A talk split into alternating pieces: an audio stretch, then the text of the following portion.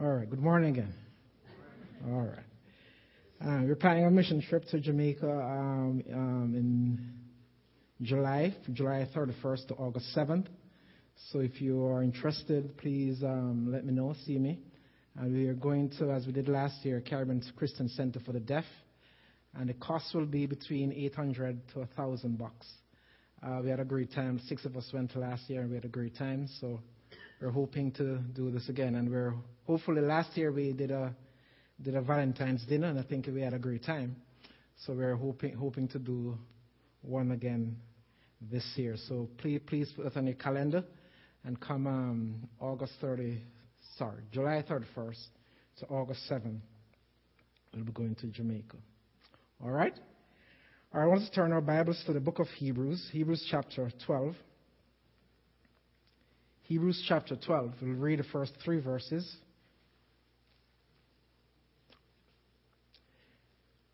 It says,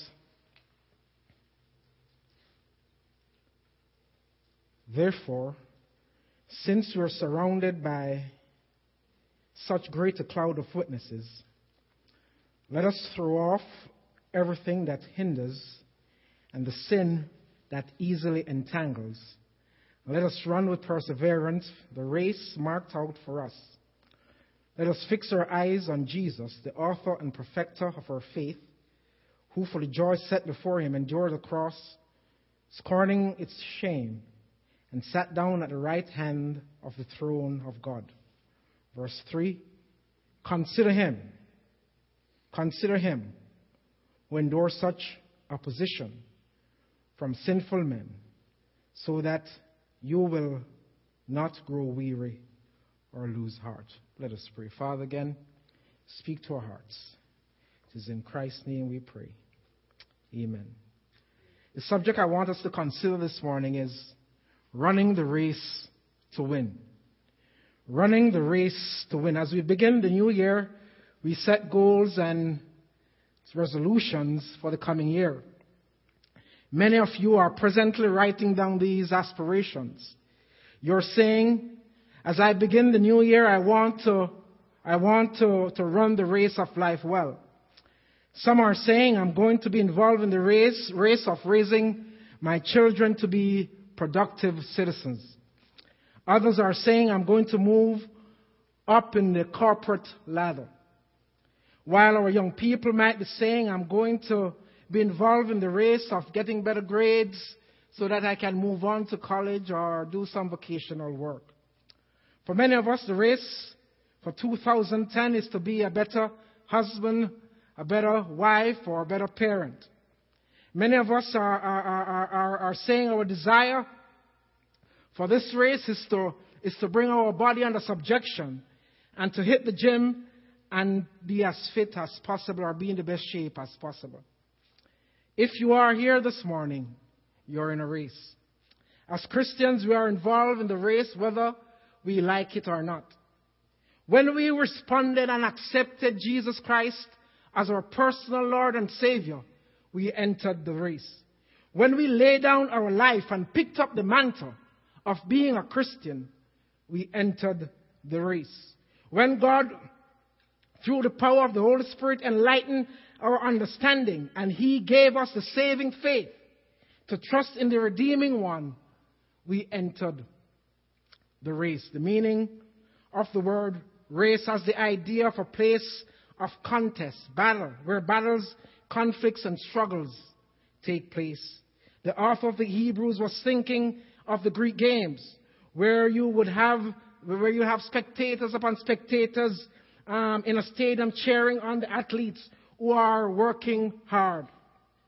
He uses, he uses this imagery for believers, for believers whom he was speaking, that they are in a race, that they are in a race, they're in a conflict, they're in a struggle, they're, they're, they're, they're, they're, they're there, and the host of, uh, host of believers are in the stadium cheering them along. Cornerstone, in this race, in this struggle, in this battle, we will go through agony. We will go through pain. We will go through struggle. We will suffer. The race of the Christian is not one where we stand at ease or stand at ease and or stand on the sideline watching other believers running. It is a constant moving. It is, it requires active involvement. The race of the believer is not a passive luxury, but it's de- demanding, sometimes grueling, agonizing battle and requires, requires our utmost self-discipline, perseverance, and determination. Some of, some people come to the race believing that it's a 100 meter dash and that they can run the race in 9.59 seconds as Usain Bolt. Allow me to enlighten you. It is not a 100 meter dash, it is a marathon. It is not a sprint, it calls for longevity. It, it, in this race, you won't reach the finish line in 10 seconds, but you must endure to the end. You must endure to the end. And at times we treat the Christian life as if it is a fast food restaurant. I want to have it my way. I want to have it as quickly as possible. But no, it is more like an elegant restaurant where the food is cooked and prepared to order. The food is cooked and prepared to order. Paul did not say in Philippians chapter 3, 12 through 14, that he obtained perfection in 10 seconds. He said, I do not consider myself to have obtained perfection, but one thing I do know, forgetting what is behind and straining toward what is ahead, I press on toward the goal to win the prize for which God has called me heavenward in Christ Jesus. Are you running the race to win? Everyone enters the race, enters a race, should enter the win. Bronze medal, bronze and silver medals are nice, but we are running to win the gold. No one enters the race and says, I sure hope I come in third place. The utter attaboys, the way to go, the good jobs are nice words, but we are running to win. We're running to win. Let's talk about what it takes to win the race. What does it take to win the race? Running the race to win takes encouragement. Therefore, since we're surrounded by such a great cloud of witnesses, whatever we are doing, we need some form of encouragement. On the job, we need our boss to give us a word of encouragement sometimes. In our household, we need our parents, our, our parents to encourage the children, and husband and wives encourage each other. At church, we need encouragement. We, need, we don't need the, the pastor to be constantly chastising us. In whatever we are doing, we need some form of encouragement. In Hebrews chapter 12, verse 1, we're told about the cloud of witnesses. The cloud is not, is not referring to the nimbostratus, cirrocumulus, or altocumulus clouds we might find in our atmosphere, but is referring to the Old Testament saints, brothers and sisters who are examples of the faith, who ran the race well. The author of the Hebrew, Hebrews uses the word therefore to draw us back to chapter 11. The great cloud of witnesses are those stalwarts of the faith found in chapter 11. The cloud of witnesses are those men and women of chapter 11 who tested and trusted in Jesus Christ and God despite their difficulties. They trusted in God despite their difficulties. Here the word witnesses does not mean spectator as, stand, as, as fans standing in, the, in a stadium watching us run the race, as watching us run the race, but have never been involved in the race. The idea, the idea of witnesses is that of a martyr.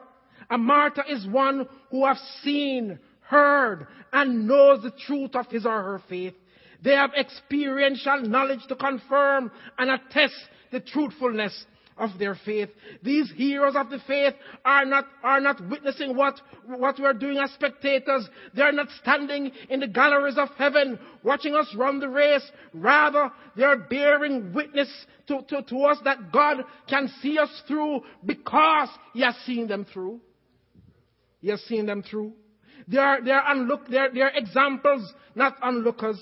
They are proved by their faith they're, they're, they're proven by their testimony, their witness that the life of faith is the only life to live. Is the only life to live. The author of Hebrews was encouraging the, the Jewish Christians, and he's encouraging us today. He's saying to, he's saying, look at these men and women. They have, they have run the race well.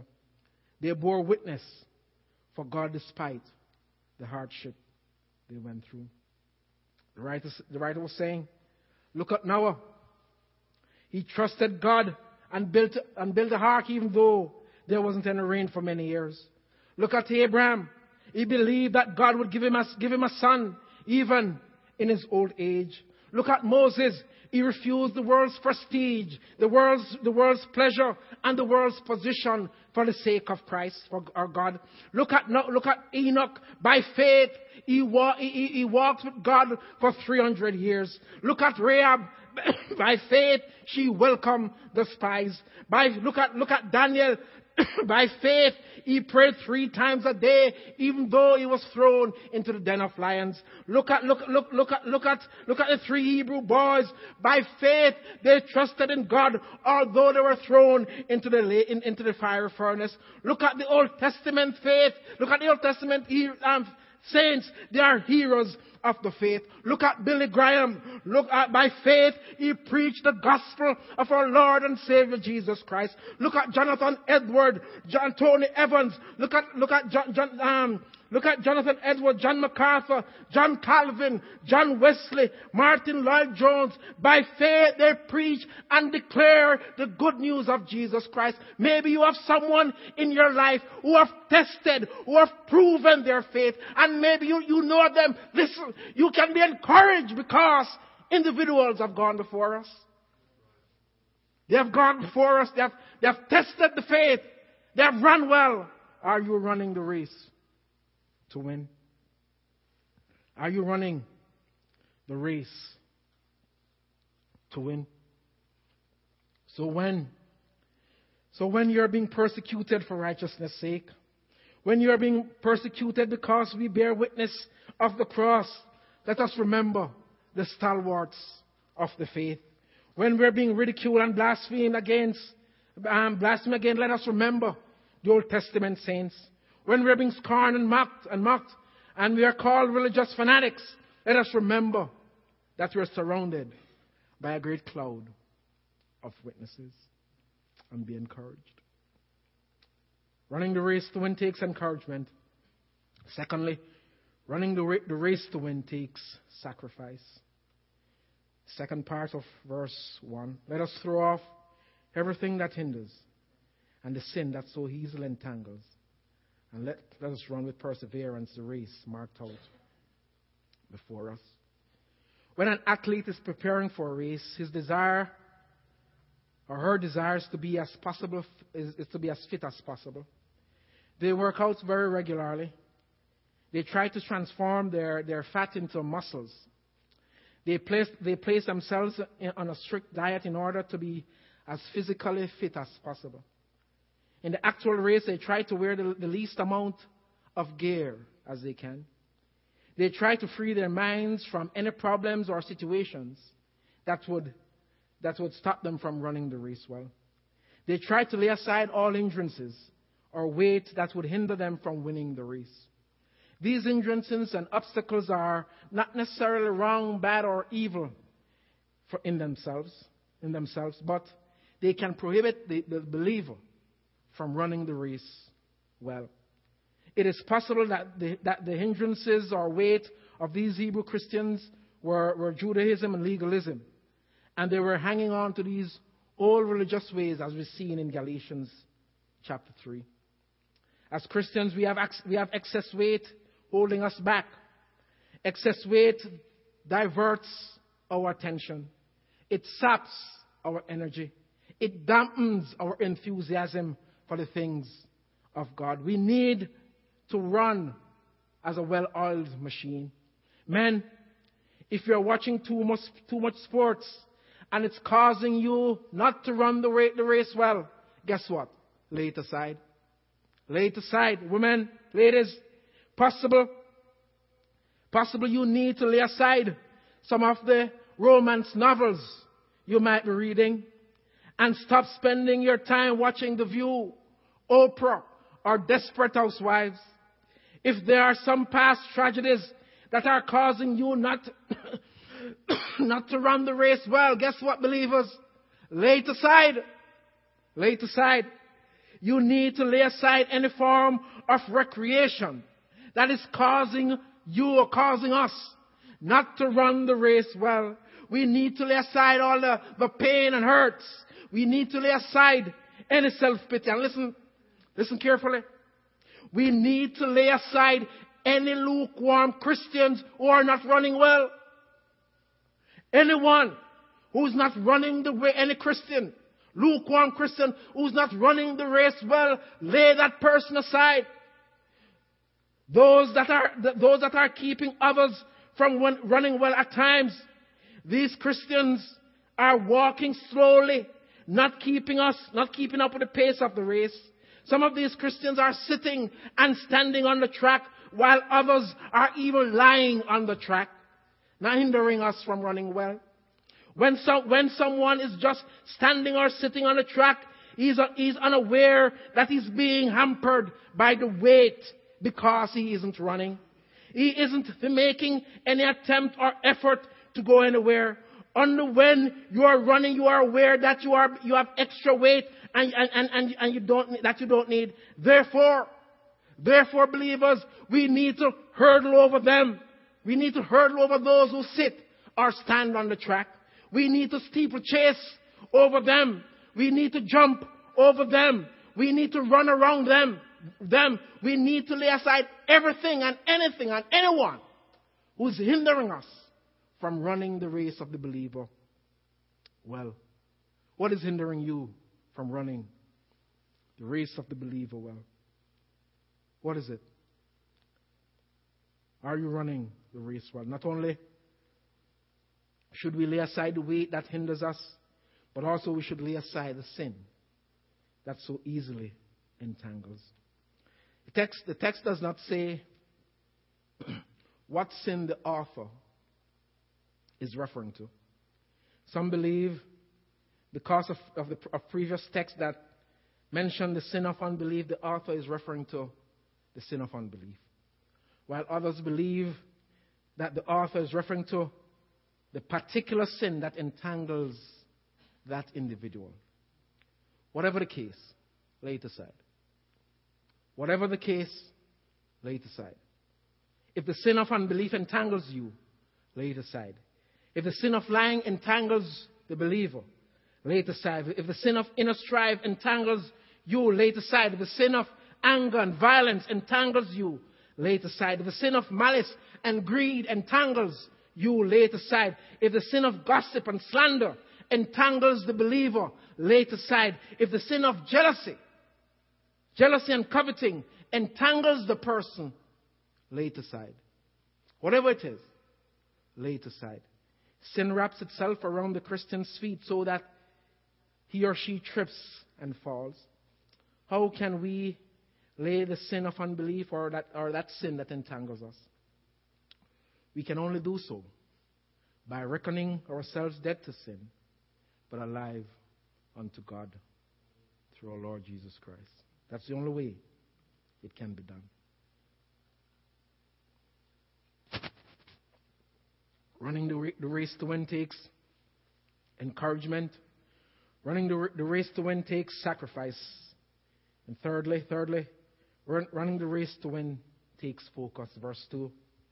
Let us fix our eyes on Jesus, the author and perfecter of our faith, who for the joy that set before him endured the cross, endured the cross, his shame, and sat down at the right hand of the throne of God.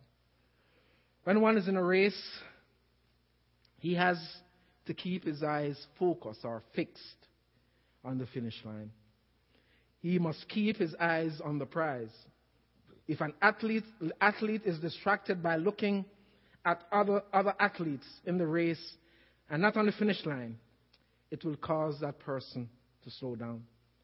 If he takes the time to look at his feet, he loses focus and loses ground. The Christian life is like a race. We cannot allow things that are not, that are not important to shift our focus. We cannot allow things that are trivial to keep our eyes off the prize. The writer says we must run with perseverance. This means you cannot continue the race and keep your uh, you cannot continue in the race and keep your eyes on the prize even when everything when everything in it wants to slow you down. It means you continue you continue the race when the spiritual legs is giving out from under you. It means you continue in the race when you have conflicting emotions that want to pull you away from the race. It means you continue in the race when it seems as if there's no light at the end of the tunnel.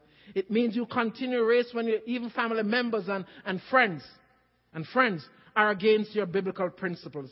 It means you continue in the race when you are preaching the gospel no one is coming to a saving knowledge of Jesus Christ. It means you continue in the race when you lose a loved one and you feel like giving up. You don't give up. You stay focused. You don't give in. You stay focused. We must keep our eyes on the prize and that prize is Jesus. That prize is Jesus. To fix our eyes on Jesus means it means to, to turn our eyes away from other things and keep our eyes fastened and glued on Him. Or to view Jesus with undivided attention by looking away from others and, uh, uh, and from looking away from other from others. At times we give more attention to self rather than fixing our attention on Jesus. Believers are more preoccupied with what other Christians might think or say about them than they do about than keeping their, their eyes fixed on Jesus. Our eyes our, our eyes are fixed on those in the bleachers and those in the grandstand rather than, though, than, than, than, than on the, the person that can help us win the race. Our eyes should, be, should not be fixed on the many, but on the one. Our eyes should not waver to the left or to the right, but must be glued on Jesus. It means that you don't lose sight of Jesus because you're, you're, you're, you're, you're, you're because you have struggles in your marriage. It, don't, it, don't, it means that you don't lose sight of Jesus because your children are giving you problems. It means that you don't lose sight of Jesus because the burdens you're carrying daily. It means that you don't lose sight, sight of Jesus because of the financial bind that you're in. It means that you must you, must, you must keep your eyes glued. It means that you must keep your eyes fastened. It means that you need to stay focused. You need to stay focused and glue your attention to the person of Jesus. Jesus had focus. He was willing to run the race well at any cost. He has, he has been through whatever you are going through now. He has felt your hurt and pain of loneliness.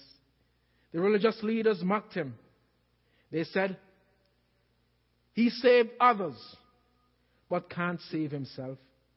He's the king of Israel. Let him come down from the cross, and we will believe. The Bible tells us that we have one who has been tempted in every way, just as we are, yet without sin. Jesus knows our hardships. He knows our long sufferings. He knows the tough and difficult times you have been through or you're going through even now. Jesus, he stayed focused. He was focused. The author also stated that the joy that was set before him, he endured the cross and its shame, and is now seated at the right hand. What is this joy what that was set before him? What is this joy that was set before the Savior? Some believe that Jesus endured the cross so that he might not gain, so that he might gain or obtain certain joy which was placed before him as a reward for his suffering. The word for should be translated instead of. And the word set means lying before or to be set before. So, what was this joy that was set before him? Or what was in front of him? May I suggest to you, it was the full divine glory. The, pre, the, the, the pre-incarnate life, the life which had, which, the life which he had before the world was. He exchanged, listen, he exchanged all of this and accepted the cross and its shame in order for you and I to have life eternal. He accepted all of Jesus. Here Jesus renounced he renounced the joy that was actually in his hands. that was set before him, for him. He renounced the joy that was his by being part of the Trinity. He renounced the joy of going, of saying, listen, I want my entire glor- glorification. He could have accepted it then. But he said, no, I want to go to Calvary. I want to go to Calvary and die for sinners so that you and I can have life eternal. That's what he did. He renounced the Trinity. Or he renounced, uh, uh, he renounced the joy that was being, being part of the Trinity. Instead of accepting this joy of, of being fully glorified, he decided to go to the cross. He was so focused that he would not allow his, his pre-incarnate life to stop him from accepting the cross and its shame and go to Calvary. What a gracious God. What a merciful God we serve. He could have said, Yes, I want to go back to heaven. I want to be with my Father and go back to the position that I had. But no, he said, Listen, there are sinners down here. They, they, they, they need a Savior. And I am willing, I'm ready to renounce my glorification in order for you and I to have life eternal. What a gracious God we serve. He was focused. He was willing to run to the end. He was focused. He did not take his eyes off the prize so that you and I can have life. This was the joy that was before him. But instead of accepting it, he said, Wait, I'll wait and go to the cross and die for the sins of this world. After he went to the cross, the text says, Jesus sat down at the right hand of the throne of God. Guess what? Jesus is not getting up again. Jesus is not getting up again. Not only is he sitting down, but he continues and he will always remain seated. Listen, the work of salvation is completed. He will never rise again and repeat the work of the cross for sinners again. He will never rise again. And so if you're here this morning and you have never responded to the gospel and you should die this morning, guess what? You will not have another opportunity to respond to the gospel because Jesus Christ will not die again. So it's better to face Him now than to wait until eternity to face Him. Jesus will not die again. The work of the cross is finished. It is telestai. It is done. The work of salvation is complete. Are you willing to accept Him if you have never trusted Him as your personal Lord and Savior? Finally,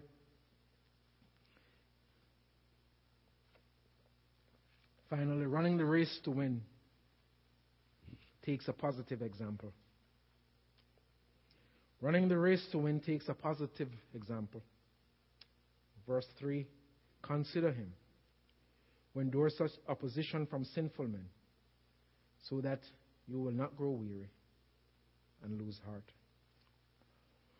Although the Old Testament saints are great examples, the ultimate example is, the, is our Lord and Savior Jesus Christ. Although the Old Testament saints are great encouragement, I've said the ultimate example is Jesus, Jesus Christ. Jesus, in running the race, set a positive example for us. He endured the sufferings of the cross. Jesus, Jesus did not sin, could not sin, would not sin. But he took your sin, my sin, and he went to the cross and he died for us. He could have said, Father, I'm the most perfect being ever lived. And so I don't need to go to the cross. I've never committed any sins. And because of that, I will not go to the cross. However, the scripture tells us, He who knew no sin yet became, yet became sin for us, so that we might become the righteousness of God.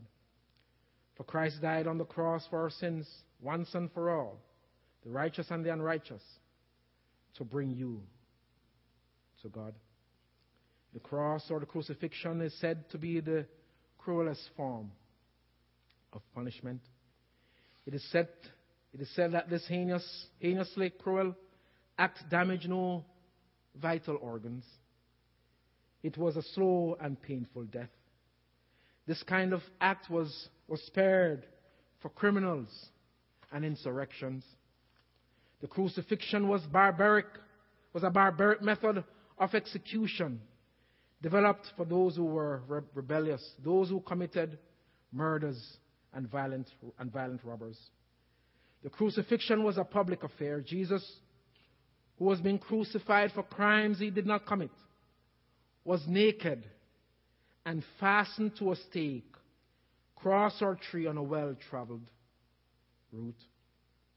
Jesus, who was crucified for uh, Jesus, was beaten with a leather whip containing shreds of metals or bones that tore his flesh as he carried the cross. The Son of God was nailed to the cross and thrown, and uh, was, was nailed to the cross, and a crown was placed on his head. Jesus endured the cross and its shame. He endured it so that you and I can have life. Jesus ran the race well, knowing what was at the end of the race. Jesus ran the race well, know, well, Jesus ran the race well, knowing the work of salvation would be completed. Jesus ran the race well, knowing it would be that he would be seated at the right hand of the Father. Therefore, with expectation of winning a prize. In some cases, the prize might be a trophy. In other cases, it might be a large sum of money. It might be fame and recognition. At times, it might be receiving a gold medal. As Christians, our prize is to be with our risen Savior, our Lord Jesus Christ, forever and forever. Maybe you're here this morning, you have never trusted Christ. You don't have that opportunity. Christ was involved in, the ra- in this race, and he did not want to waver to the right or the left. He kept his eyes focused on the prize. Christ went through hardship, but he endured the cross and its shame. Because of the prize at the end of the race, we need to stay focused. Whatever obstacles are in our way, we need to keep our eyes fixed on Jesus. If you fall along the way, you need to continue. You need to, you need to get up and continue to the finish line. If you feel like fainting, you need to continue to the finish line. When you reach the finish line, you can faint in the safe arms of our Lord and Savior, Jesus Christ. Let us pray.